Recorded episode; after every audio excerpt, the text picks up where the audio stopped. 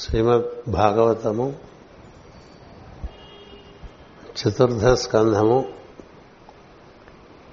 ద్వితీయ భాగము. ఈ భాగము ప్రచేతసుల కథతో పరిపూర్ణ అవుతుంది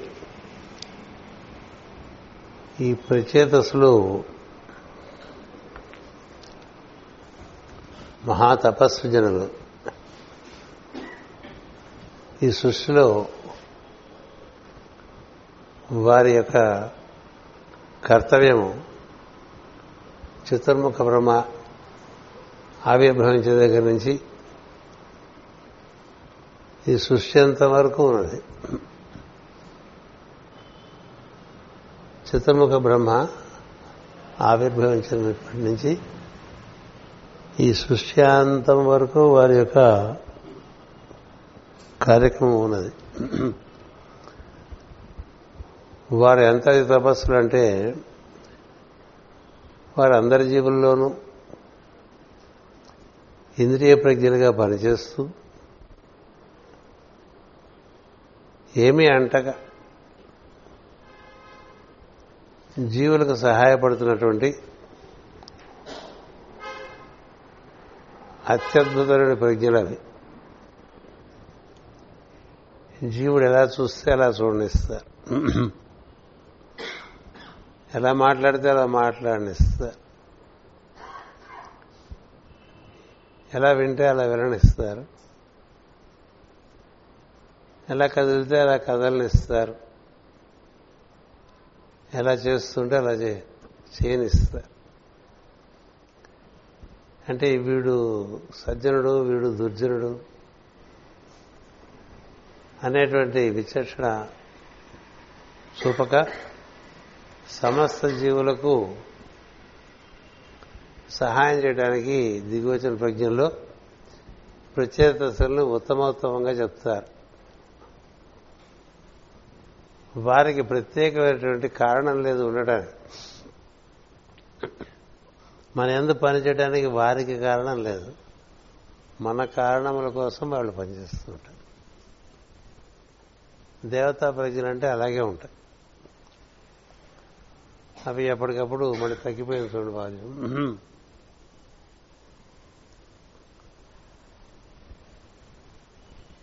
దేవతా ప్రజ్ఞలకు వ్యక్తిగతంగా వాటికి ఏ కారణం లేదు. లేకుండా సమస్త జీవులకు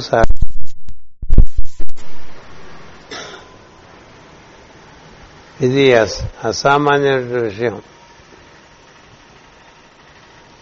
అలాంటి తటస్థ స్థితి వారికి తపస్సులు కలిగింది. పదివేల సంవత్సరాలు తపస్సు చేసినటువంటి వాళ్ళు వాళ్ళు. అందుకని వారు ప్రాచీన బరిహి అనేటువంటి మనోప్రజ్ఞ నుంచి దిగివచ్చి పరిపాలిస్తున్నట్టుగా మనకి పురాణ కథ చెప్తూ ఉంటుంది. దాని అంతర్భావం ఏమిటంటే మనసు ఆధారంగా ఈ ఐదు జ్ఞానేంద్రియములు ఐదు కర్మేంద్రియములు పనిచేస్తుంటాయి మనసు ఎలా చెప్తే ఎలా చేస్తుంది. అంచేత మనసు ఎంత సంస్కారం ఉందనుకోండి ఒక రకంగా ఉంటుంది.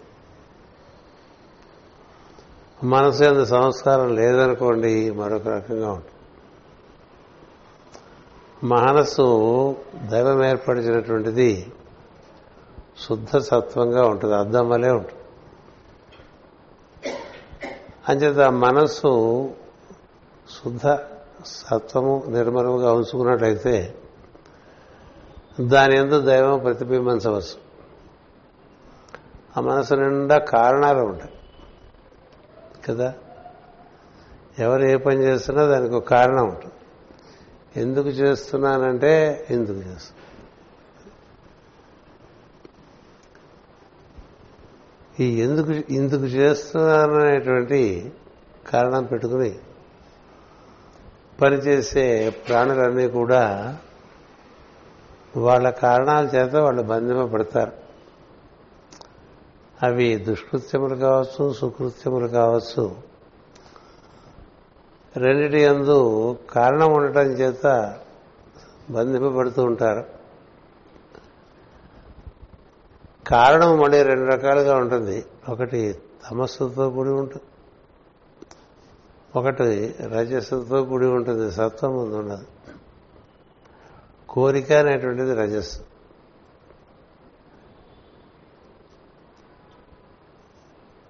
ద్వేషం అనేటువంటిది తమస్సు. నా ద్వేష్టి నా కాంక్షతి.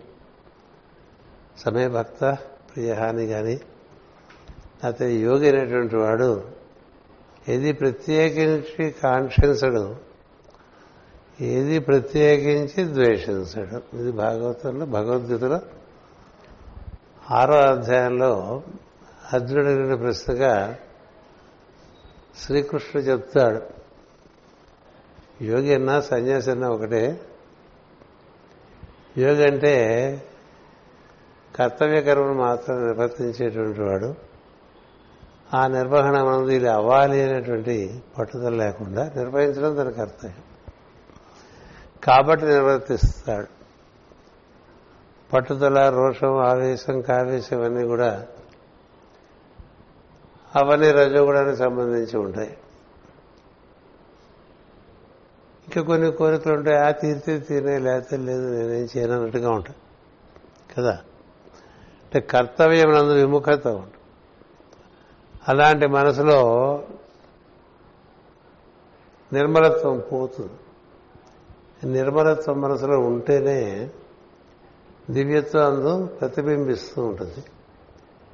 నిర్మలత్వం అందులో లేనప్పుడు రజస్తమస్సుల నుంచి పుట్టేటువంటి ఆసురీ భావాలన్నీ కూడా అక్కడ చోటు చేసుకుంటూ ఉంటాయి. ఈ ప్రాచీన బహిరైన మహారాజు యజ్ఞార్థ కర్మలని పుణ్యం వస్తుందని.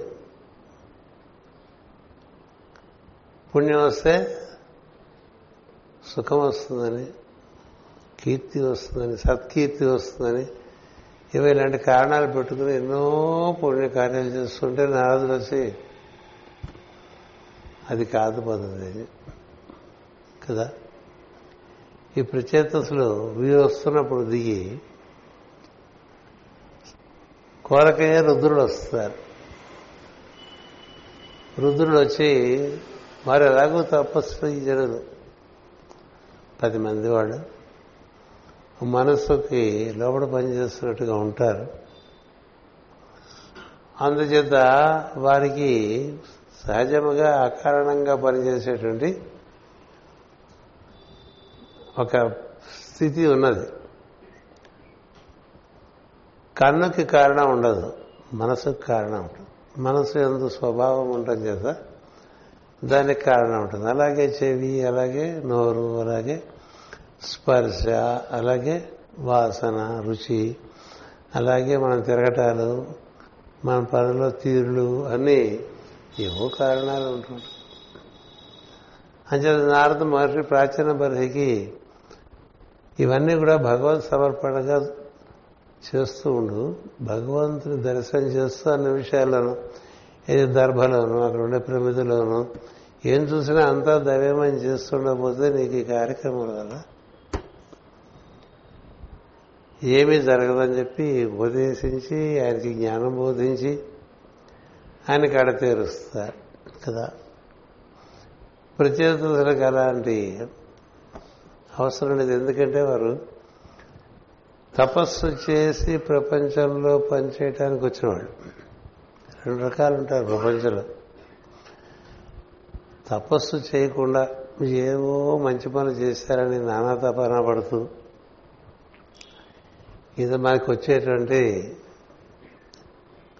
మనకు ఉండేటువంటి సమర్థత మనకు ఉండేటువంటి అసమర్థత కలిపేసి మనకున్నటువంటి పట్టుదలలు మనకుండేటువంటి అశ్రద్ధ ఇలాంటివన్నీ కలిపేసి ఏమీ చేత కాకుండా అక్కడ వంట వండినట్టుగా అయిపోతుంది. అది ఎవరికీ పనికిరాదు. వాళ్ళకే పనికిరాదు. కదా? వాళ్ళకే పనికి రాకుండా వాళ్ళు వంట చేసుకుంటే వాళ్ళు మాత్రమే తింటారు. అందుచేత జీవితం భారంగా.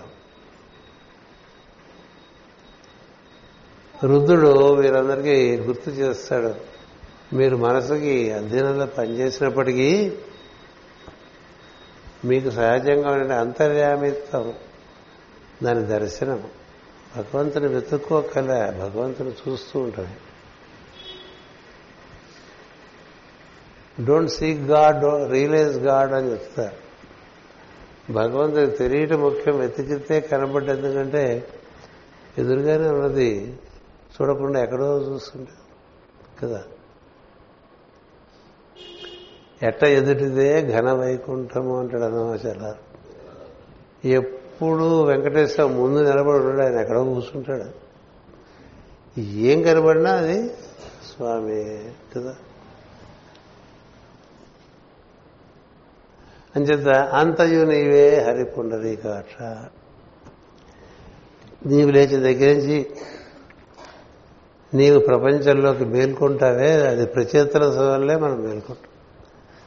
లేవంగానే చూస్తాం వింటాం. అన్ని ఇంద్రియాలు తర్వాత కర్మేంద్రియాలు వాడుకుంటూ ఉంటాం కదా. ఏం చూస్తున్నావు? దేంతో ప్రవర్తిస్తున్నావు? మనసు దేని ఉంది మనస్సు అహంకారంతో కూడి ఉందా? మనస్సు మమకారంతో కూడి ఉన్నదా? ఈ అహంకార మమకారముల వల్ల ప్రతి వ్యక్తి తనదైన కారణంతో పనిచేసుకుంటూ ఉంటాడు. అందులో నుంచి పుట్టేవని వాడినే బంధిస్తాయి. అందుకనే ఎన్ని పుణ్యక్షేత్రాలు దర్శించినా సుఖమహర్షి చెప్తాడు పద్యాల్లో. ఏం చేసినా అన్నిట్లో ఉండే దైవాన్ని మర్చిపోయిన వాడికే సిద్ధి ఒకటి. రెండవది కారణం లేక ఇతరులను సుఖపడడం అన్నట్టు మాస్ గారు చిన్నతనంలో మా అందరికీ ఒక బుక్ మార్క్ ఇచ్చారు. కారణము లేకయే ఇతరులను సుఖపెట్టేవారు కారణము లేకయే సుఖపడదురు అన్నారు. ఎందుకంటే కారణం అంటూ ఉంటే కారణ శరీరం అంటూ ఉంటుంది. ఎందువలన అంటే ఇందువలన అంటే కుదరదు. కదా. కదా. పెద్దానికి ఎందువలన అంటే అవదు. కదా. అందుకని ఎందువలన అంటే ఇందువలన రాసిన వాళ్ళు తెలిసిన వాళ్ళు కదా. నల్లటి ఆవు కడుపు నుంచి తెల్లటి పాలు ఎట్లా వస్తున్నాయి ఎట్లా వస్తున్నాయి ఎర్రటి ఆవుకి తెల్లటావి ఎట్లా పుడుతుంది? తెల్లటావికి?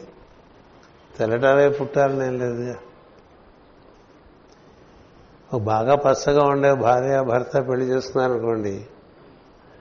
పుట్టేవాళ్ళు తెల్లగా ఉండాలని ఏం లేదు. ఉందా? చూసుకోండి మీరే చూసుకోండి. అంచేత ఈ తెలుపులు నలుపులు వీటి సమాధానాలు లేవు కదా.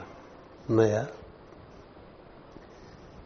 అందుకనే మనకి ఋషులు ఏం చెప్పారంటే వేదర్షులు ఇది వాడి మహిమ అన్నారు. ఇది వాడి మహిమ ఏతావాన్ అస్య మహిమ. అది నీ మేధస్సుకి అందేటువంటిది కాదు ఇలా దర్శనం చేస్తున్నాడు. శుభవాని కార్యక్రమం పెట్టుకుంటే వర్షం పడదనుకోండి ఎందువలన? పైగా ఋతువుకాని ఋతువులో పడ్డదనుకోండి ఎందువలన? మరి మామిడి పూత అంతా రెడీగా ఉందని నేను తెలియగానే ఆకాశంలో వెంటనే ఇంద్రుడు వర్షం కురిపించేస్తాడు. కదా? ఎందువలన? ఒక్కోసారి కురిపించాడు. ఎందువలన? చాలా వాటికి ఎందువలన ఏం లేదు. వాడి మహిమగా చూస్తూ ఉంటూనే ఉంటుంది ప్రధాన్ని ప్రశ్నించేటువంటి మనసు ఉందే ఆ మనసుకి పరిష్కారాలు లేవు. పరిష్కారాలు లేవు. అట్లా చాలా ఉంటాయి సృష్టిలో. ప్రచేతసులు వీడిలా ఉన్నాడు వీడికి నేను కన్ను చెవి ఇవన్నీ లేదు ఎందుకు మేము పనిచేయాలని అనుకుంటున్నా? లేదు. లేదు. ఎందుకు లేదంటే వాటి కారణం లేదు. ఈ కారణం లేకుండా జీవితం అంతా నిర్వర్తించుకుంటే వాళ్ళని కారణములకు అతీతమైనటువంటి స్థితిలో ఉన్నవారు అని చెప్తారు. ఈ కారణములు ఉన్నంతకాలం మనిషికి కారణ శరీరం అనేటువంటిది ఒకటి ఉంటుంది.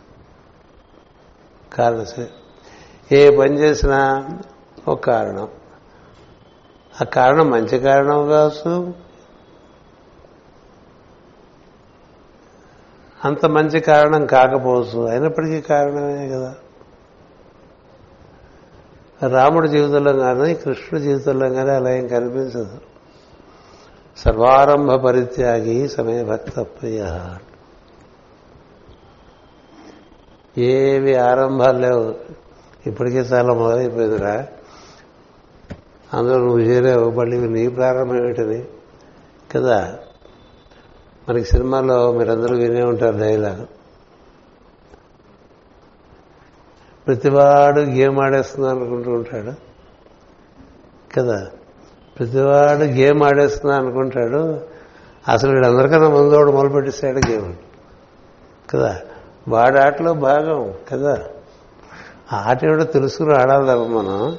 మనం ఒక ఆట ఆడామనుకో అది మన చుట్టేసుకుంటుంది బాగా. వాడికి ఆట చేతైన వాడు వాడు క్రీడామయుడు వాడు ఆడేయగలడు మూసేయగలడు మనం ఏది ఆడలేము ఆడినా మూసేయలేము. కదా? ఏం మూసేయగలరు? పని చేయి మానేస్తారని అంటే అవదు కదా? ఏమో ఏది మానేయాలో ఏది మానే నీ చేతిలో? ఇంకా చాలా నువ్వు అనుకుంటే అవదు వాడనుకోవాలి. అన్నమయ్య ఇంకా చాలు ఇంకా నేను ఇందులో ఉండలేను. కదా? ఎంతకాలము కదా ఈ దేహధారణం? అని పాడతాడు పాడిపోయి పట్టుకెళ్ళిపోయా అంటే కనబడతాడు? పట్టుకెళ్ళిపోమంటే కనబడ్డావు ఏంటంటే నువ్వు పాడకపోతే నా కోసం పాడేవాళ్ళు ఎవరు ఉంటారని అడిగాడని చూశాను కదా? నేను అంత బాగా రాయలేరు అందుకే నేను చూసుకుంటాం మేము అంతేనంటావా అంటే అంతేనే. నీకు నువ్వు ఉండు మాలోనే ఉన్నావు కదా. సో కారణం లేకుండా పనిచేసిన వాళ్ళు ఉన్నారు సృష్టిలో. వాళ్ళనే మనం సిద్ధులు అంటామండి. కారణం ఉండే ఋషులు కూడా ఉన్నారు. ఆ కథలు ఇచ్చారు ఈ కథలు ఇచ్చారు. మా తపస్వి జనులు కారణం పెట్టుకుని ఇరుక్కుపోయిన వాళ్ళు ఉన్నారు. ఏ కారణం లేకుండా భగవంతుని సమస్తనంతో దర్శనం చేస్తూ భగవంతుడు తన నుంచి వ్యక్తం అవుతుంటే చూసి ఆనందించేటువంటి వాళ్ళు ఉన్నారు. వాళ్ళు భక్తులు. అంటే వాళ్ళు భగవంతుడితోనే ఉంటారు. వాళ్ళ నుంచి భగవంతుడు పని చేసుకుంటూ ఉంటాడు. నువ్వు ఊరికి అట్లా కూర్చోరా బాబు నేను చేసేస్తానంటే కృష్ణుడు మధ్య మధ్యలో వీడు అడ్డుపడిపోతుంటాడు అర్జునుడు.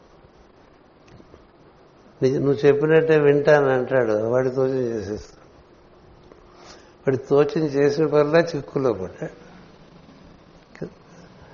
అంచేత మనకి ఏమవుతుందంటే రజోగుణం దాన్ని అనుసరించి తమో గుణం. వీటి వల్ల అన్ని కారణాలు పెట్టుకుని కాజ్ అండ్ ఎఫెక్ట్లో బతికేస్తూ ఉంటాం. Cause and effect. ఇది చేస్తే ఇది వస్తుంది అది చేస్తే అది వస్తుందని కూడా రాసేశారు కదండి పుస్తకాలండి అందుకని కదా ఇది చేయాలి అది చేయాలి ఇంకోటి చేయాలి. ఇక్కడ మునగాలి అక్కడ తేరాలి అక్కడ మునగాలి ఇక్కడ తేరాలి. ఇవో మనకి రకరకాలు ఉన్నాయి కదా. మునుగు తీరు అన్ని చేయి. కారణం ఏమిటి?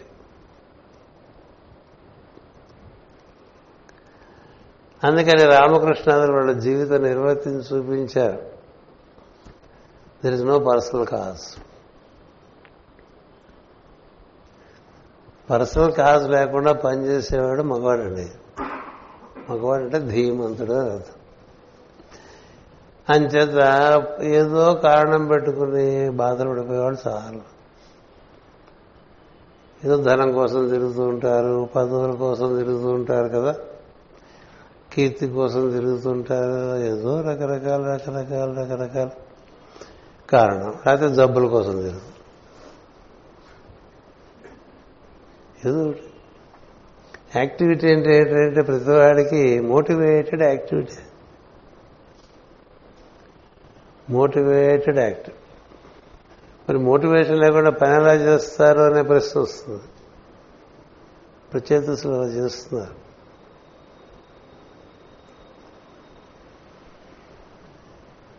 ఈ చార్డ్ అకౌంటెన్సీ ప్రాక్టీస్లోకి వచ్చినప్పుడు నాకు చాలా లోపలగా వ్యధ ఉండేది. ఏంటిది ప్రభుత్వం కోరేది ఒకటి వ్యాపారస్తులు కోరేది మరొకటి. దీనికి దానికి ఏం పాంతం ఉండదు. మనమేమో బ్రహ్మాండంగా చదువుకుని గోల్డ్ మెడల్స్ తెచ్చేసుకున్నాం. కదా ఇప్పుడు ఈ ఈ మేధస్సు అంతా దేనికి వాడాలి? ప్రభుత్వానికి వ్యతిరేకంగా పనిచేయడానికి వాడాలా? వ్యాపారస్తులకు వ్యతిరేకంగా పనిచేయడానికి వాడాలా? ఎందుకంటే వాళ్ళ ఆశయాలు వేరు వీళ్ళ ఆశయాలు. సో ఇందులోంచి బయటకు వచ్చేద్దామా అనుకున్నాను. ఓ రోజు గురువు గారిని అడిగాను ఇది ఏంటిది బాగాలేదు మీది బాగుంది. కానీ ఇప్పుడు ఉద్యోగం చేస్తున్నారు. పాఠాలు చెప్తుండేవారు కదా. ఏదో టీచింగ్ అంటే మనకు తోచింది చెప్తాం. వింటే ఉన్నాడు లేకపోతే లేదు. అంటే అలా ఉండదు అన్నారు. అలా ఉండదు. హెడ్ ఆఫ్ ది డిపార్ట్మెంట్ ఈ వీడికి ఈ కుర్రాడు కొంచెం రెండు మార్కులు కలుపు వాడికి పది మార్కులు కలుపు వైస్ ఛాన్సలర్ చెప్పాడు అలా చెయ్యి అంటూ ఉంటారు. మరి ఏం చేస్తారన్నా అందుకే బయటకు వచ్చేద్దాం అనుకుంటున్నా అంటే నేను మరి నిర్ణయం చేయమంటారని అడిగా. ఉండను? దొంగల్లో దొరగా ఉండటం ముఖ్యం. దొరల్లో దొంగలుగా ఉంటాం కన్నా కదా? ఓ భక్త సమాజంలో మనం దూరిపోయి మన పనులన్నీ జాగ్రత్తగా చేంజ్ చేసుకుంటాం అనుకోండి అందరి చేత. అదో పద్ధతి. కదా? దొంగల మధ్య దొరగా సరిగ్గా చూపించడం. మాకేం చూపించి అబ్బాయి ఇది చట్టం. ఇలా చేసుకుంటే సుఖంగా ఉంటాం. లేదంటే ఇన్నేళ్ళకి వస్తుంది ఆపదని. ఇన్నేళ్ళకి వస్తుంది ఆపద. ముందు రాబోయే ఆపద చూసుకుని ప్రస్తుతం పని చేసుకోవడం తెలియదు. అలా కాకపోతే ఇంకెక్కడైనా చేసుకోమని సో ఆ విధంగా జాగ్రత్తగా మనం ఎక్కడ చొక్కా చింపించుకోకుండా బయటకు వచ్చేసి అయిపోయింది కథ అయిపోయింది. ఎందుకు చెప్తున్నానంటే నీకేం కారణం లేదు కదా. ఒక ఆడిట్ చేస్తే మనం అవతల వాడిని మొత్తం అంతా వాడిని వాడు బట్టలు కూడా తీసేయాలన్నట్టుగా ఆడిట్ చేయొచ్చు. కారణం పెట్టుకుని అట్లాగే ఇన్కమ్ ట్యాక్స్ ఎగ్గొట్టేట్టుగా సలహాలు ఇవ్వచ్చు దేనికి నీకు ఎక్కువ ఫీజు వస్తుంది? ఇలా నువ్వు కారణం పెట్టుకుని పనిచేసావు అనుకో. కారణం పెట్టుకుని పనిచేస్తే ఇరుక్కుపోతుంది ఊరికే నన్ను ఎగ్జాంపుల్గా చెప్పా కానీ మనం అందరం కూడా కుటుంబం కారణం అందరికీ కదా? వాళ్ళ కోసం మామూలుగా చేయని పనులు కూడా చేసేస్తూ ఉంటాం. మమకారం చేత. అహంకారం చేత మన ఈ అహంకార మమకారాలు మనకి సత్వం ఉన్న చోట ఉండదు. అంటే మాట్లాడుతుంటే మా మా మా అని వస్తుంది కొంతమంది నోట్లోంచి కదా? మా అబ్బాయి అంటాం మా అమ్మాయి అంటాం కదా? ఇంకా మరీ మనవాడైతే బాగా మా అది ఇట్లా మా మా మా మాగా ఉంటుంది. అంతా మాయే. మా అంటే మమకారం అహంకారం అంటే ఎదుటి వ్యక్తిలో ఉండేటువంటి దైవాన్ని గుర్తించక ఉండటం. అంచేది అహంకారం మమకారాలు చోటు చేసుకుంటే కారణం ఉన్న చోట. ఈ కారణ శరీరం దాటం అనేటువంటిది సామాన్య విషయం కాదు ఎవరికి. ఈ కారణ శరీరాన్నే లింగ శరీరము అన్నాడు మీకు కిందటి క్లాస్ కాక అంతకుముందు క్లాస్లో చెప్పాను. పై తరగతిలో మీకు లింగ శరీరం అంటే చెప్తాను చెప్పలేదు కదా? ఏమన్నా అడుగుతారేమో అని చూశాను. తర్వాత అడిగారు. క్లాస్ అయిపోయిన తర్వాత లింగ శరీరం గురించి చెప్తా అన్నారు ఒకే ఒక వ్యక్తి అది కూడా స్త్రీ. మిగతా వాళ్ళకి బోల్డ్ బిజీ మైండ్స్ ఏం గుర్తుంటాయి అంతకుముందు క్లాసులో ఏం చెప్పారు ఎవరికి తెలుసు? తెలియదు కదా. అంచేత ఇప్పుడు కథ అయిపోతుంది కాబట్టి మనం కారణ శరీరం గురించి చెప్పాలి. ప్రాచీన వారికి కారణం పెట్టుకుని పనిచేస్తూ ఉంటే ఆయన నారద మహర్షి వచ్చి ఇరుకుపోతారా ఎంత మంచి పని చేస్తే లాభం ఇరుకుపోతావు ఎందుకని? నీకోసం మంచి పని చేస్తావు నీకోసం. చెయ్యి చేసినంత ఆయనకి సమర్పణగా చేయండి ఆయనకి సమర్పణగా చేయటం చిట్ట చిట్ట చివరికి ఏదో సర్వం బ్రహ్మార్పణమస్తు కృష్ణార్పణమస్తు అంటాం కాదు. అక్కడ ఉద్ధరణ అదే. ఆ పంచపాత్ర అదే. ఆ మనకి కుంకుమ పసుపు అక్షతలు గంధం వేసేటువంటి పాతనాలు కలిపి ఒటిగా పట్టుకుంటాం. ఎందుకంటే ఒకటొకటికి అయితే మర్చిపోతామని ఇదైతే నాలుగు నిండా ఉన్నాయనే చూస్తామని. లేకపోతే చెట్టు చివరిలో ఒక గంధం లేదా అని పరిగెత్తి పసుపు లేదా అని పరిగెత్తి కుంకం లేదా అని పరిగెడుతూ ఉంటారు కదా. అంచేత నాలుగు అది అదే. నేను పూజ చేసేటువంటి విగ్రహమే కాదు. పూజకు వాడబడే వస్తువులన్నీ దైవమే. అంతేకాదు పూజకు వచ్చేవాళ్ళు కూడా అదే. విగ్రహంతో మొదలుపెట్టి నువ్వు ఏం చూసినా పూజ చేశాడు అంతా అది కనిపిస్తాడు. వాడే ఇది వాడే ఇది. అదే ఇది అదే ఇది అంటారు. ఈ అదే ఇది అనేది చెప్పుకున్నప్పుడు మాత్రమే గుర్తుండి తరగతి అయిపోయిన తర్వాత మర్చిపోయే వాళ్ళకి ఏం లేదండి. ఎందుకు లేదంటే కారణాలు ఉన్నాయి ఇప్పుడు జీవితంలో పనిచేసుకో. ప్రతిదానికి కారణం. ఎన్ని గుళ్ళు నిగించిపోతాం ఎంతమంది గురువుల దగ్గరికి వెళ్ళిపోవటం ఎందుకు దొరుకుతుందండి ప్రతివాడికి పర్సనల్ రీజన్స్ ఉన్నాయి కదా. పర్సనల్ రీజన్ లేకుండా సద్గురు చేరినవాడు వాడే సద్గురు కావాలి. ఎందుకని? సద్గురు పర్సనల్ కాజేం లేదు బోర్డు పర్సనల్ రీజన్స్తో చేరిపోయాను ఓ ఎన్నొస్తే అన్నికి అన్నిటికీ ఏవో పరిష్కారాలు ఇస్తూ ఉంటారు కదా. ఇప్పుడు ఆయన కనపడలేదు అనుకోండి ఇంకోటి తిరిగిపోతుంది ఇప్పుడు పుట్టపర్తి కొంచెం కొంచెం తగ్గిందనుకున్న రష్ అక్కడెక్కడో బెంగళూరులో పెరుగుతుందిట అక్కడికి పోతుంట ఇంకా అక్కడి నుంచి ఇంకొక చోటికి అక్కడి నుంచి ఇంకో చోటికి ఇలా పోతూనే ఉంటారు కదా.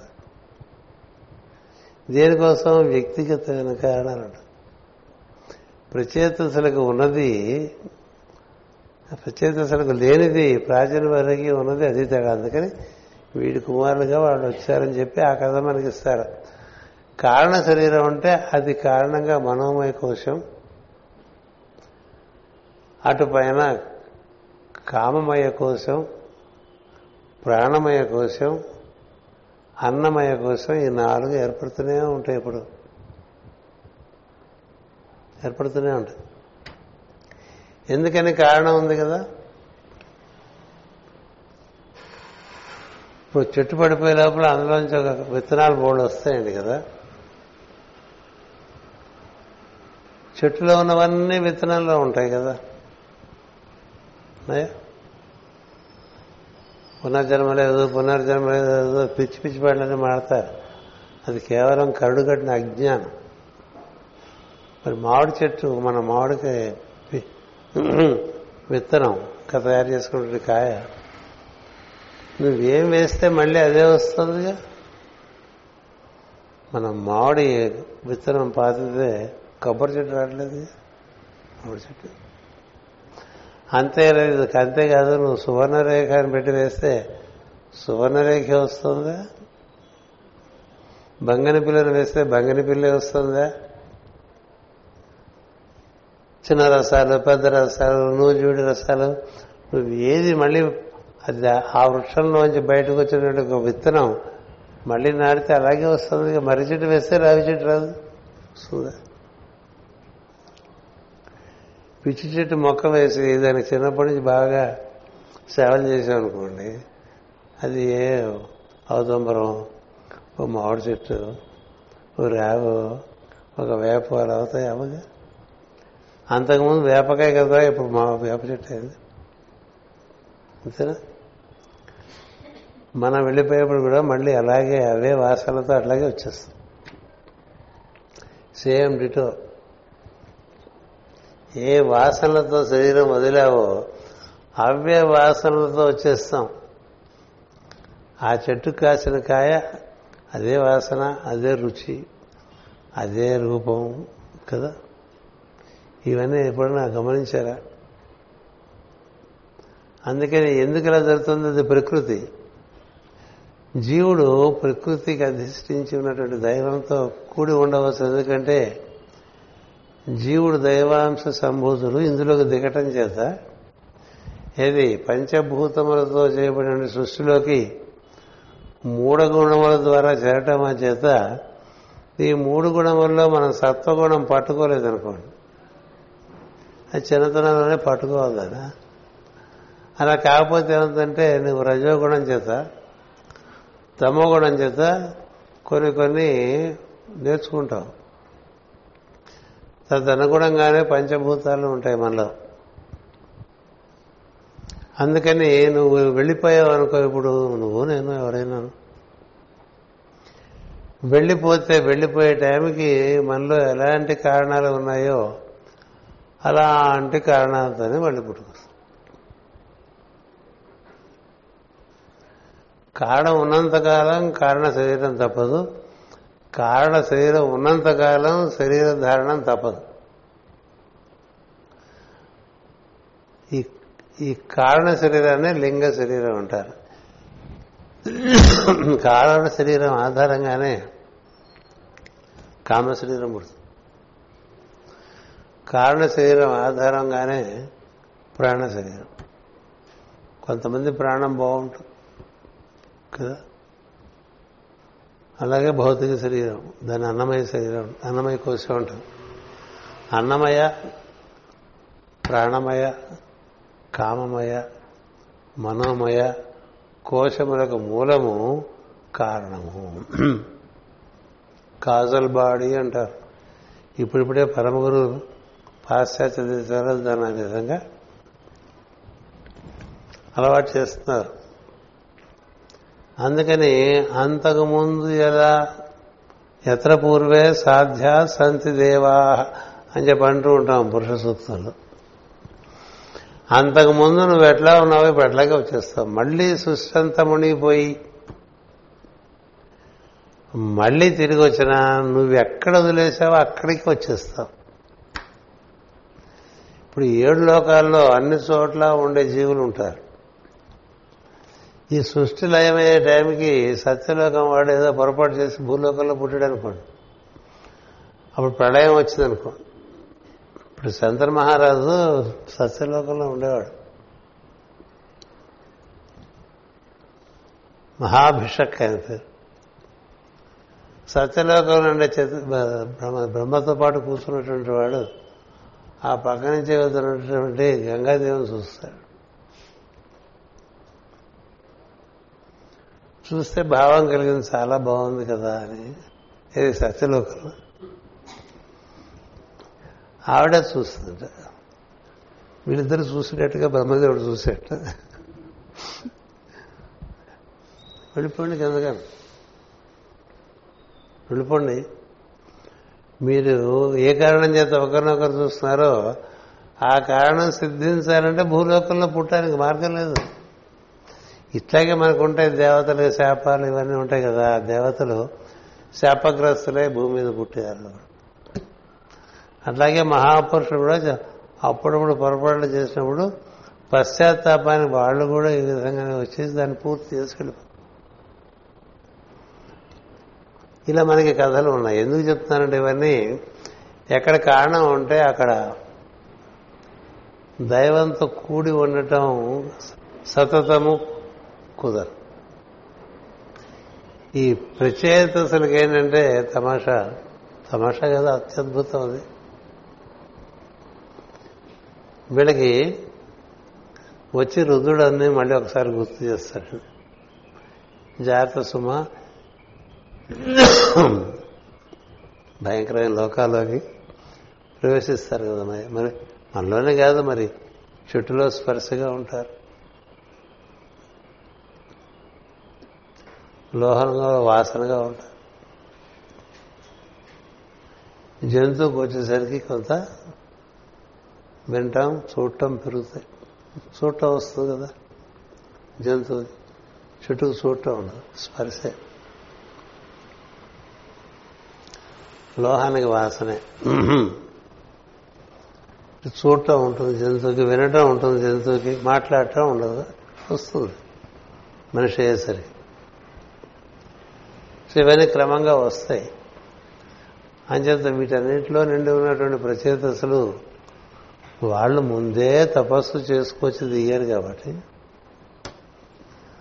వాళ్ళకి రుద్రుడు కనబడి ఆశీర్వచన ఇస్తే ఆ తర్వాత వాళ్ళు ప్రచేతసుల యొక్క కుమారుడుగా జన్మించిన తర్వాత నారాయణుడు వచ్చి ఆశీర్వచన ఇస్తాడు ఎంత వాత్సల్యం మనం మామూలుగా అనుగ్రహం అంటాం కదా.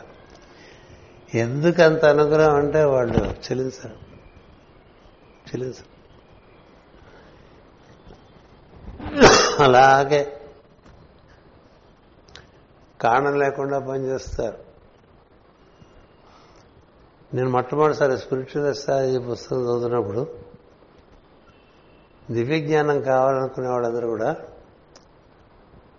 మోటివ్లెస్ అన్కండిషనల్ సర్వీస్ చేయాలి. అన్న వాక్యం చూశాను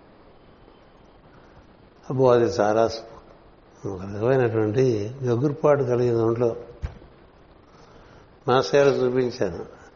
ఇది దిస్ ఈజ్ ద అల్టిమేట్ మాస్ గారు ఉన్నాయి అంతనే అంతకన్నా ఏం లేదు. చేతనైతే అలా పని చేసుకోవాలి మోటివ్లెస్ అన్కండిషనల్ సర్వీస్ ఏ పని చేయాలన్నా మనకి కారణం కావాలి. సర్వీస్ చేస్తే మరి చెప్పలేకరది ఇలా ఉంటుంది కదా. పెద్దానికి కారణం చేత ఇక్కడ పనిచేస్తాం అందువల్ల ఇప్పుడు మనకి ఏర్పడిందంతా ప్రతి వాళ్ళకి జీవితంలో ఏర్పడిందంతా కూడా వాళ్ళకి అది కర్తవ్యంగా ఏర్పడుతుంది. అంటే అది చూపించడానికే రాముడు వస్తాడు. తల్లిదండ్రుల ఎందు కర్తవ్యం. సోదరుల ఎందు కర్తవ్యము. సహధర్మచారిణి ఎందు కర్తవ్యము. తను ఆశ్రయించిన వారి ఎందు కర్తవ్యము. ఆయన కొంచెం పన్నా పెద్దది కాబట్టి ఋషుల ఎందు కర్తవ్యం. ఎందుకైనా ఆయన క్షత్రియుడిగా పుట్టాడు.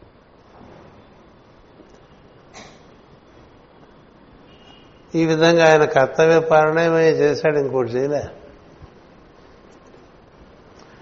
కర్తవ్యాలన్నీ అయిపోయినాయి పిల్లలు కూడా దొరికారు వాళ్ళ పట్టాభిషేకం చేశాడు ఈ కథలని మనం చదువుకుంటాం అన్నయ్య అవేగా. అయిపోగానే వానప్రస్థానికి వెళ్ళారు తపస్సు చేశారు. ఎక్కడికో వెళ్ళక్కర్లేదండి ఇంట్లో కూర్చొని కళ్ళు మూసుకుని తిరగకుండా అక్కడికి ఇక్కడికి ఇక్కడికి ఇక్కడికి అన్ని చూడకుండా ప్రతి విషయం టెలివిజన్లో. మనకి ప్రపంచం ఇంట్లోకి వచ్చేసింది కాబట్టి మనం బయటికి వెళ్ళే పని లేదు కదా. అందుకని మనకి ఏం జరుగుతుంది? కళ్ళు మూసి కూర్చోని టైం ఉండదు. అందుకుగాను పనులకు చాలా టైం. ఇప్పుడు సత్యసాయి ఉన్నారనుకోండి ఈ మధ్య మనం చూసిన వాళ్ళు తపస్సు చేసుకుని వచ్చారు ఆయన బయట. షిరిడి సాయి కథ మీ అందరికీ తెలుసు తపస్సు చేసుకుని వచ్చారు. మాస్టరికి గారు కూడా బాగా తపస్సు చేసి ఆ తర్వాత ప్రపంచంలోకి వచ్చారు. తపస్సు చేసి వచ్చినవాడు తపస్సు చేయకుండా వచ్చినవాడు. ఇద్దరు పనులు చేస్తుంటే ఒకటి గుర్రం చేసే పనిలాగా ఉంటే ఇంకోటి గాడిద చేసే పనిలాగా ఉంటుంది. అంచేత ఈ తపస్సుకి అంత ప్రాధాన్యం ఇచ్చారు మన వాంగ్మయంలో. Prepare yourself before you do anything. Otherwise you keep doing the same things again again and again again. And in the same quality with the same mistakes same ignorance same forgetfulness ఎందుకు అందుచేత ఏ వీళ్ళు తపస్సు మనకి పెట్టిన పేరు ప్రచేతసు అలాంటి ప్రచేతసులకి వాళ్ళు దిగి వచ్చి మళ్ళీ పనిలో చేరి పనంతా అలా చేస్తూ ఉంటే సవ్యంగా నారదుడు వచ్చేస్తాడు. వీళ్ళు ప్రశంసించడానికి అంటే ప్రశంసిస్తే పడిపోయే టైం కూడా కాదు వీళ్ళు కదా? మనం ప్రశంసలకి ప్రత్యేకంగా సభలు ఏర్పాటు చేసుకుంటూ ఉంటాం. ప్రశంసించినా పడని వాళ్ళు వాళ్ళు మేము చూస్తే చాలా ఆనందంగా ఉందిరా అన్నారు. దండం పెట్టారు. నాది ఎంత గొప్పవాడు అది. ఆయన తిరిగి సేమ్ టీ అని చెప్పేస్తారు నారాయణుడు వచ్చాడు అబ్బో మీరు చె- ముందుగానే రుద్రుడు మీకు అన్ని చెప్పేశాడు కదా. ఇక మీకు చెప్పేది ఏముంది? నాకు చాలా ఆనందంగా ఉందంటాడు అవన్నీ చదవకుండా దాటేయడానికి ఇట్లా చెప్పేస్తున్నాడు మీరు చదువుకోండి. శ్రద్ధ ఉంటే చదువుకోండి. లేకపోతే వినూరుకోండి విని మర్చిపోకుండా ఉంటే అదే చాలా పెద్ద విషయం. అదే దాని సారాంశమే చెప్పేస్తాం. కదా? సో ఆ విధంగా ఆయన వీళ్ళు they are they are not stuck in the causal body వాళ్ళకి కాజ్ అండ్ ఎఫెక్ట్తో వాళ్ళకి సంబంధం కృష్ణుడు అంటే దాన్ని ఈ anything Krishna is the master అండి. Is no equal to him in the entire universe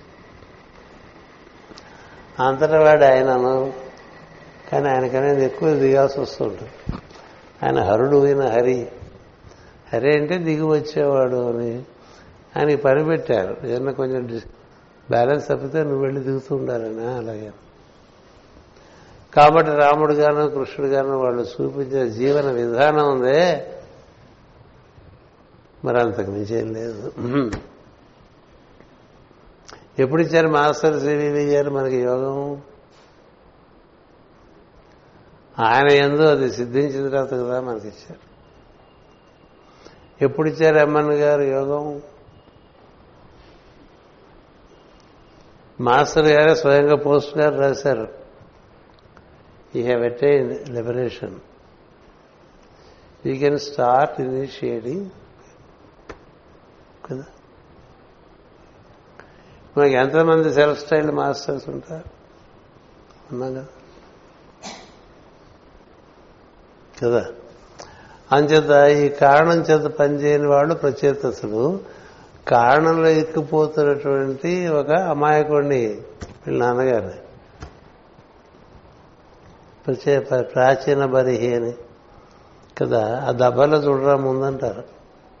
ఎక్కడో ఉన్నాడో నారాయణుడు. వాడు ప్రీతనుకపోక ఆ దర్భలో ఆయనే ఉన్నాడు. ఇక నువ్వు వాడుతున్న అన్ని పనిముట్లోనూ ఆయనే ఉన్నాడు. నీలో ఉన్నాడు నాలో ఉంటాడు. అక్కడ చేరిన వారందరి ఎందు ఉన్నారు. ఇట్లా చుట్టం మొదలుపెట్టి నువ్వు చేస్తే నీకు ఇదంతా ఎందుకు చేస్తున్నావు అంటే రెండు రకాలుగా చెప్పాడు. నారాయణ ప్రీతి ఇందరిలో ఉండే దైవాన్ని ఆరాధన చేస్తున్నాను అనుకుంటూ చేయాలి. అందుకనే విష్ణువుని సేవించుట అంటారు రెండో అధ్యాయం విష్ణువు గురించి వినుట విష్ణువుని కీర్తించుట విష్ణువుని సేవించుట ఈ మూడు ఎవరైందంటే వాళ్ళు తప్పక పండుతారు విష్ణు అంటే మనకి ఇష్టమైన వాటిలో చూసి ఇష్టమైన వాటిలో చూడకుండా ఉండకూడదు అన్నిట్లో అది కుక్క అయినా పిల్లి అయినా ఇలా మనకి అన్ని తెలిసినప్పటికీ ఆచరణలోకి వచ్చేసరికి చాలా మనసులో టప టప డివైడ్ చేసి చూసేస్తుంటుంది division is very strong in the mind and is very fast ఫట్ ఫట్ ఫట్ ఫట్ ఫట్ ఫట్ అన్ని డివైడ్ చేసేస్తుంది. అంటే చూసారా దాన్ని పొట్ట చీల్చి ఉన్నాయో లోపల చెప్పినట్టుగా అలా చేసుకుంటూ ఉంటుంది మనకి ఎనాలిసిస్ ఎక్కువ. అందుకని ప్రాచీన పరిధికి దారి చూపించారు. ప్రత్యేక సృష్టిలో దారి చూపించడానికి లేదు ఆయన ప్రశంసించడానికి వచ్చారు. సో వీళ్ళకి వివాహం చేసుకోవాలి కదా మన భారతీయ వ్యవస్థలో. ఈ వివాహం అనేటువంటిది ఒక పెద్ద కార్యక్రమం. వివాహం. వివాహానికి ఎవరిని పెళ్ళి చేసుకోవాలి వీళ్ళు? వీళ్ళ కారణం లేదు. ఎప్పుడు పెళ్ళి చేసుకుందామా అని చూసేవాడు కాదు వ్యవసాయం పెద్దలు ఆలోచించాలి. పెళ్ళి గురించి మనమే వెతికేసి మనమే లవ్ చేసి ఇంటికి పట్టుకొచ్చేయడం కాదు. రాముడు ఏం చేశాడు? ఏదైనా రాముడు ఏం చేశాడు చూసుకోవాలి. అక్కడ మరి. కండు మహర్షిని ఒక ఆయన సృష్టిలోకి వచ్చాడు. కండు మహర్షి అంటే దురవ. కండు అంటే దురద కండూతి అంటాం కదా బావవాడి కండూతి. ఒక్కొక్కడికి ఒక్కొక్క విషయం అందు కండూతి. అలా లోపలికి గోకేస్తూ ఉంటుంది అది కదా. అది అయ్యేంత వరకు బోకేసేటువంటి ఒక ఒక తత్వం సృష్టిలో పుట్టుతుంది మరి అవన్నీ ప్రకృతి ఏర్పాటు చేస్తుంది అలాంటి. మరి దురద పుట్టింది అనుకో దురద అంటే చర్మానికి ఒకటే దురద కాదు. చెవికి దురద ఉంటుంది. అంటే ఎవరో చెప్తారు అది చాలా బాగుంది ఆ cinema you should not miss అని. కదా? ఇంకెక్కడి నుంచి అక్కడ దురద? అది చూసి వచ్చేసేది దురద.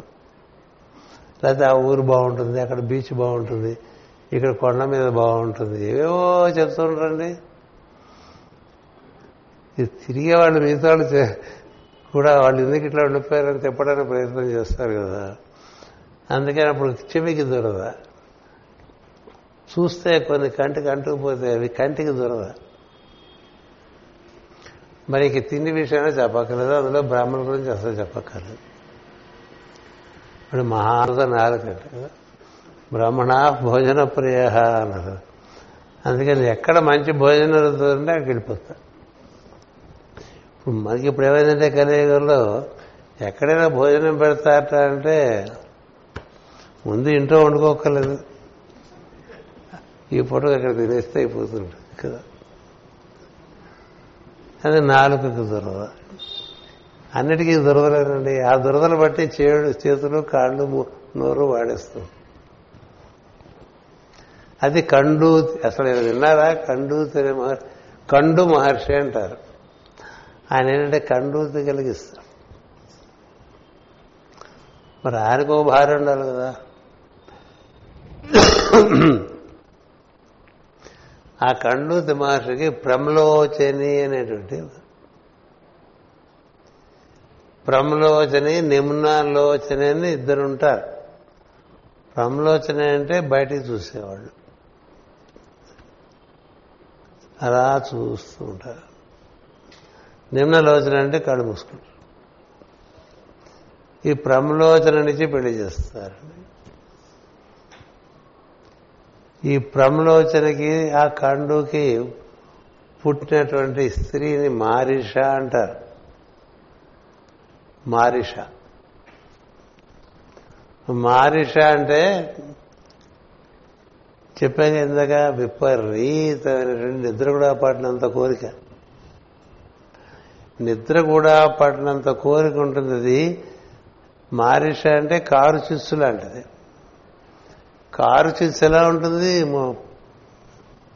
అడవిలో అంటుకుంటే ఆర్పలేకపోతున్నారు కదా. With all the modern technology be it in Australia or in America నానా చావు చూస్తున్నారు కార్ చిప్స్ తాపడానికి. కార్ చిత్సు లా ఉంటుందండి బలమైన కోరిక.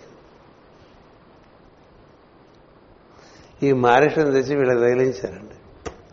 పది మంది ఇంద్రియాలకి ఈ మారిష భార్యట అలా చెప్పారు తమాషా. ఆ పదాలకు అర్థం తెలియకపోతే ఏం తెలియదు. ఏమైనా సరే వెళ్ళిపోవాలనిపిస్తుంది? మీరు వస్తారని రాలేదు నేను వెళ్ళిపోతారు అట్లాగే ఈయన అంటాడు కదా నువ్వు వస్తే రా లేకపోతే లేదు నేను వెళ్ళిపోవాల్సింది ఆ ఇంగ్లీష్ సినిమాకి అంటాడు. ఎవడు గోలవాడిది ఎవడు దాని వాడు తిరుగుతూ ఉంటారు.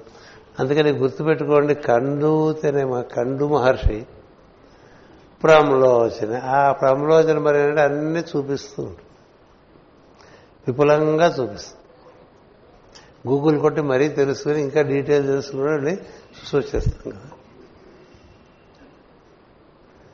మరి ఇంకా చెప్పకండి ఇంద్రియ వ్యాపారం ఇంత అంతా కాదు కదా. ఇంద్రియాలు తప్పేం లేదు నువ్వు వాడుకోవడం లేదు. ఇంద్రియాలు తప్పే ఉందండి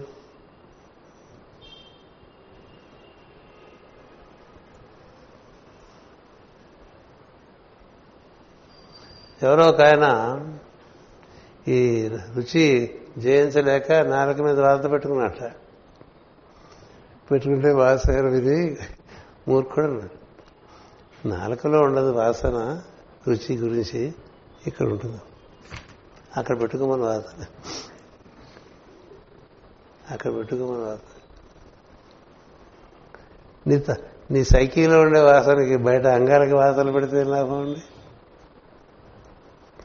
తిరిగే కాదు ఇది ఊరుకోదని చెప్పి నన్ను విరకొట్టు కూర్చున్నాను. ఎవరికి ఎవరికి నష్టం తిట్టే నోరు ఉంది నోరు మూసుకోరా అంటే చేతకాక మరి మౌనవ్రతం అంటాడో? లోపలేమో బాగా దంచేస్తూ ఉంటుంది. బయటికి చెప్పలేడు? నా మూతి మూసి కూర్చేసే సాయంత్రం వాసన వస్తున్నట్లోంచి ఎందుకంటే మరి వాసన బయటికి పోవడానికి నోరు పనిచేస్తుండే వాగే వాళ్ళకి అంత వాసన ఉండదు.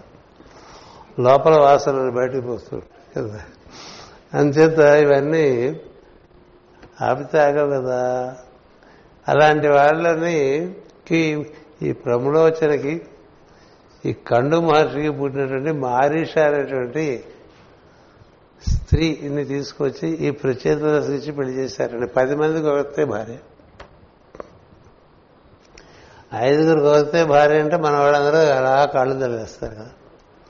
ద్రౌపదిది ఇంకా పది మందికి ఒకళ్ళే భార్య అంత కథలో ఉంది సృష్టి కథలో. అంతే కదా ఒకటి ఇందులో ఈ పదిలో. ఏ ఒక్కటి ప్రపోజ్ చేసినా మొత్తాన్ని కదలాల్సింది ఇంకా పదిను జ్ఞానేంద్రియాలు కర్మేంద్రియాలు కలిసే పట్టుకుపోతాగా మన కోరికల నిర్వహణకి. అవన్నీ అలా ఈ తమ నుంచి కారు చిచ్చులాగా జీవుని యొక్క చిత్తవృత్తి పనిచేస్తున్నా వాళ్ళు చెల్లించటండి is making is own soup అని ఎవడు పాకం వాడు వండుకుంటాడు అందులో వాడు పడిపోతాడు. వీళ్ళు ఎక్కడ పడరు. ఎందుకని వీళ్ళ ప్రత్యేకమైన కారణం లేదు. ఇలా కారణం లేనటువంటి స్థితి చేరిపోతే వాళ్ళకి శరీరం ధరించాల్సిన అవసరం కూడా రాదు.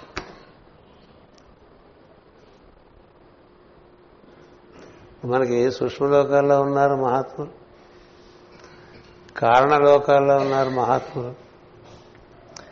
కారణాతీతమైన లోకంలో ఇట్లా ఆ చోట్ల ఉంటూ అవసరమైతే శరీరం ధరించేవాళ్ళు ఉన్నారు వాళ్ళు సిద్ధులు. మాస్టర్ గారు ఆశ్చర్యపోయారు. మా మరు దేవా మహర్షి చూస్తుండగానే అలా ఏర్పడారు మనకి ఏమైనా ఆశయాలు ఉంటే ఇలాంటివి ఉండాలి తప్ప కదా? అసలు ఏమీ చేయకుండా మనం ఎలా ఎస్టాబ్లిష్ అయిపోవాలి లోకంలో అనుకుంటాం. ప్రతి వారికి పేరు కావాలి ప్రతిష్ట కావాలి కీర్తి కావాలి ధనం కావాలి ఏవో కావాలి కదా? అంచేత వాళ్ళని నిర్మాణ కాయలు అంటారు. కావాలంటే నిర్మాణం చేసుకుంటారు శరీరాలు. అవసరమైతే ప్రతి చోట్ల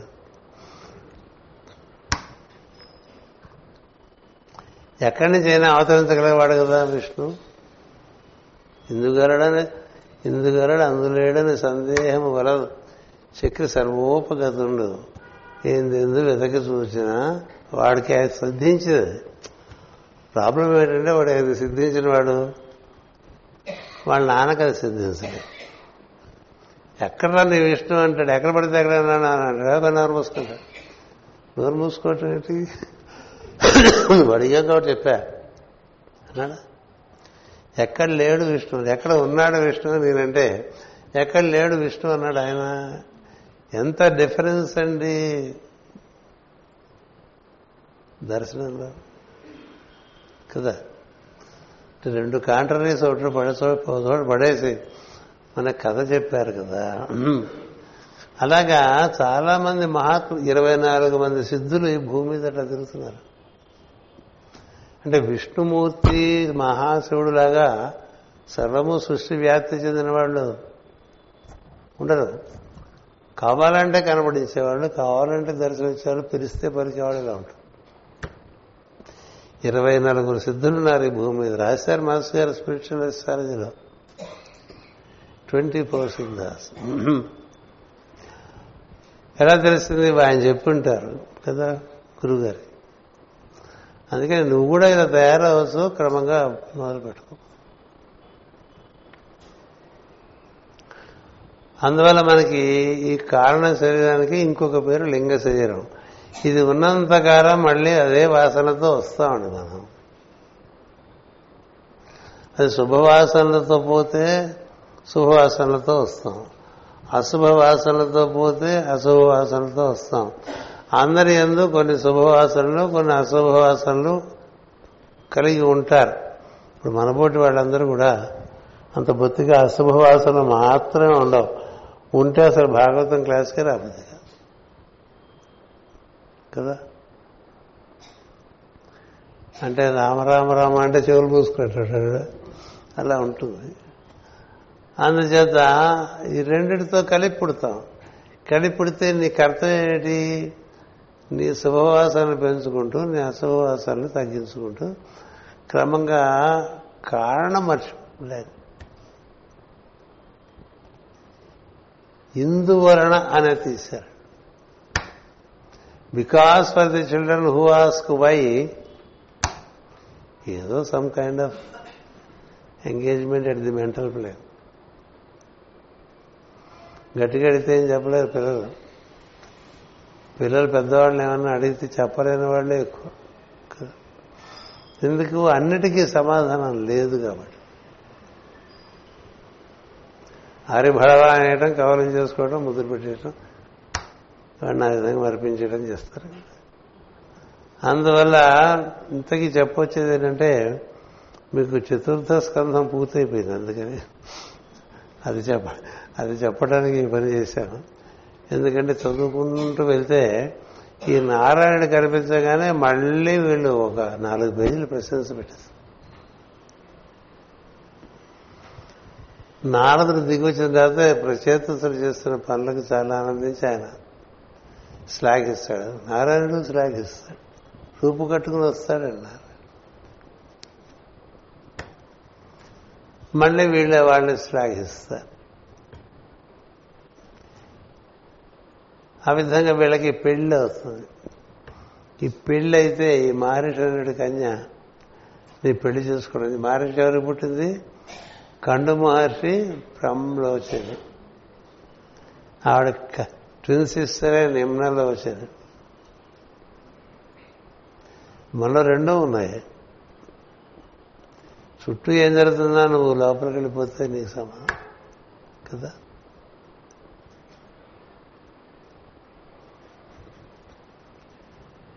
లేదా అలా బయట చూసుకుంటూ బయట తిరుగుకుంటూ బయట చేసుకుంటూ. అలా కూడా ఉండదు. రెండు కలిపి ఉండొచ్చు. అవసరమైనంత మేరకు బయట తిరుగుతాం. అది కర్తవ్యం మేరకే కదలాలి. కర్తవ్యమా కాదా అనే ప్రశ్న ఎప్పుడు ఉంది. కార్యం కర్మ అన్నాడు శ్రీకృష్ణ భగవద్గీత. అందుకని ఎవరు కార్యం కర్మ నిర్వర్తిస్తూ జీవితం గడుపుతూ ఉంటాడో ఇంకా వాడికి కారణం మిగలదు. ఆ దిశగా పోతాడు. ఎందుకంటే తన కర్తవ్యాలు తను నిర్వర్తిస్తున్నాడు. కర్తవ్యం నిర్వర్తించడంలో ఫలితం కోరటం ఏం లేదు. భార్య పిల్లల్ని పోషించడం కర్తవ్యం భర్త. కదా? పిల్లల్ని భర్త జాగ్రత్తగా చూసుకోవడం భార్య కర్తవ్యం. పిల్లల కర్తవ్యాలు పిల్లలకు ఉంటాయి పెద్దల కర్తవ్యాలు పెద్దలకు ఉంటాయి. ఎవరి కర్తవ్యాలు వాళ్ళకు ఉంటాయి వాడు నిర్వర్తించడంలో ఆశించడమే ఉంది నిర్వర్తించడమే ఉంటుంది. అలా నిర్వర్తిస్తూ ఉంటే నీకుండేటువంటి బాకీలు అంటారు చూసారా? తీరిపో అందుకే ఇచ్చారు యోగ సూత్రాలను కూడా. ఊరికి ఎవరన్నా ఇస్తే ఊరికి పుచ్చుకోక. వాడికి ఏం చేయకుండా వాడి దగ్గర నుంచి పుచ్చుకుంటే వాడి కర్మని కాదు ఉపకారం చేసి ఏమీ ఆశించకపోయినా నీ దగ్గరికి వచ్చిందనుకో దాని మీద మళ్ళీ కర్తవ్యం ఉందని తెలియాలి. ఇట్లా ఉంటుంది. అది భగవద్గీతలు చాలాసార్లు చెప్పుకున్నాం. సో ఆ విధంగా వీళ్ళతో పాటు ఈ మహర్షి కూడా చేరేసరికి ఓ జీవులు బాగా బిజీగా తిరగటానికి కావాల్సిన ఎక్విప్మెంట్ అంతా వచ్చేసింది. మనసు ఇంద్రియములు ప్రపంచమనందు ఆకర్షణ తదనుగుణంగా వాటి వెంటబడిపోవటం అనేంత వరకు కూడా కథ వచ్చేస్తుంది. అంతేత ఆ విధంగా మనకి ఈ చతుర్థ స్కంధం ఇంకా పైన ఇంకా లోతుల్లో చెప్తారు.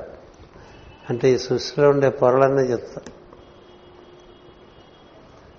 ఇట్లా మనకి చూడండి పిందె ఏ విధంగా పండవుతుంది?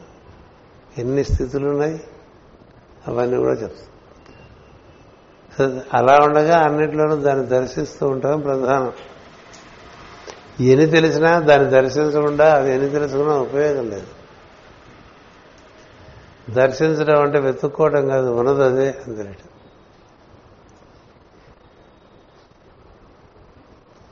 ఇదంతా అదే అనుకుంటే దాంతోనే ఉంటావు. అది ఏదైనా నీకు అయినా కనిపిస్తుంది ఈ పూట. నిన్న సినిమాలో ఉండదు కదా ఇవాళ సినిమా? ఇవాళ సినిమాలాగా ఉండదు రేపు సినిమా రోజుకు సినిమా మనకి సో చూసి వాడే ఇలా ఉన్నాడు ఇవాళ. ఈ రకంగా వచ్చాడు. సో ఈ విధంగా కర్తవ్యం నిర్వర్తిస్తూ వాడిని దర్శిస్తూ కర్తవ్యం నిర్వర్తిస్తుంటే ఆనందంగా ఉంటుంది. వాడు వాడు వాడనేవాడు ఎవడు అన్నిటికీ మూలమైన మీ మూలమేదో జంతువు మూలం అదే సృష్టి ఇది మొక్క మూలం అదే. ఖనిజం మూలం అదే భూగోళం మూలం అదే గ్రహముల మూలం అదే సూర్యుడికి కూడా మూలం అదే ఆ మూలాన్ని గుర్తుపెట్టుకున్నారు. ఆత్మ మూలం నరదిదలంతున్నారు అందుచేత అన్నిటి అందు మూలమునందు ఉన్నది అదే. అదే ఇన్ని రకాలుగా వేషాలు వేసుకొచ్చేస్తుంటుంది. పొద్దున్న లేచేసరికి రకరకాల వేషాలు వేసుకొని తిరుగుతూ ఉంటాం. అదే. సో అందుకని దాన్ని దర్శనం చేసేటువంటి వాడికి అనుభూతి దాన్ని దర్శనం చేసేవాడికి ఇదంతా ఒక వైభవంగా కనిపిస్తుంది. ఇలా ఇంకెందులో సాధన కూడా లేదు సిద్ధే. ఏదో సాధిస్తే ఎప్పటికో అవుతుందని కాదు ఇప్పుడు ఎదురుగానే ఉంది. కదా. అందుకని భాగవతం చేస్తుంటే సరాసరి నీకు సిద్ధినిచ్చేటువంటి మహాపురాణం అది. మరి టెక్నికల్గా ఎన్ని నేర్చుకున్నా ఆ టెక్నికాలిటీస్లో ఇరుక్కుపోతుంటారు.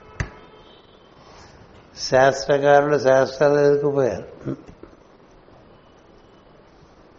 తంత్ర విద్యలు మంత్ర విద్యలు శాస్త్ర విద్యలు అన్నిట్లోనూ నన్ను చూడకుండా ఏం నేర్చుకున్నా నీకు అది పనికిరాదురా అని చెప్పాడు కృష్ణుడు. అయితే వాడినే చూద్దాం మిగతా వాడికి ఏ అవసరం వాడిని నేర్పుకుంటాడు అనుకుంటే. అది వేరే ఈ విధంగా మనకి భాగవతం చతుర్థ స్కందంలో మొత్తం పృథు చక్రవర్తి దగ్గర మొదలుపెట్టి ఆ వంశానుక్రమంలో ఏ విధంగా మన శరీరంలో ఉండేవన్నీ తీసుకు జీవుడి దగ్గర నుంచి మొదలుపెట్టి ప్రాణం అక్కడి నుంచి బుద్ధి అక్కడి నుంచి మనస్సు అక్కడి నుంచి ఇంద్రియములు ఆ పైన శరీరం. సో ఇలాంటి దాంతో మనం ఒక ఎక్విప్మెంట్లో మనం ఉన్నాం. మనం వాడికి సంబంధించిన వాడని గుర్తుండాలి. మనమే కాదు అందరూ కూడా గుర్తుండాలి. అలా గుర్తుంటే ఇంకా మరి అదే ఇంకా అది ఆ గుర్తు ఎంత ఉంటే అంత సిద్ధ సిద్ధిస్తూ ఉంటుంది. అది లేకపోతే ఉండదు. ఎన్ని చెప్పినా శంకరాచార్య గారు కూడా అదే చెప్పారు కదా. ఇంకోటి లేదురా అదే ఇదిగా ఉంది కదా. జీవలక్షణం ప్రకారం ఒక్కొక్క నుంచి ఒక్కొక్క రకంగా జ్ఞానం వ్యక్తమైనా? ఉపాయం ఒక్కటే. ఆ ఉపాయం పట్టడానికి భాగవత భాగవతం చిట్ట చివరికి వేదవ్యాస మహర్షి అందించారు. అది మనం సరాసరి మనకి కలియుగంలో ఇది అని చర్చిస్తాడు ఆయన. అందుచేత దీని ఎందు మనం అవ్వబడినటువంటి విధానం నందు మనకు శ్రద్ధ కలగాలి స్వస్తి ప్రజాభ్య పరిపాలయంతాం. న్యాయేన మార్గేణ మహిమహేషా. గోబ్రాహ్మణేభ్య శుభమస్తు నిత్యం. లోకా సమస్త సుఖినో భవంతు. లోకా సమస్త సుఖినో భవంతు. లోకా సమస్త సుఖినో భవంతు. ఓం శాంతి శాంతి శాంతి.